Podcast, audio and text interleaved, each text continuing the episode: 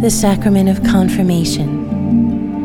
Recall then that you have received the spiritual seal, the spirit of wisdom and understanding, the spirit of right judgment and courage, the spirit of knowledge and reverence, the spirit of holy fear in God's presence.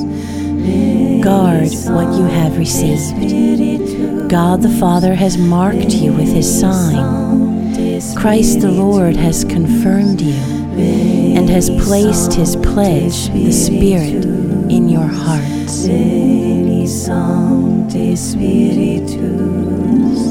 Come, Holy Spirit, from heaven shine forth with your glorious light. Spiritus, Veni Sancte Spiritus,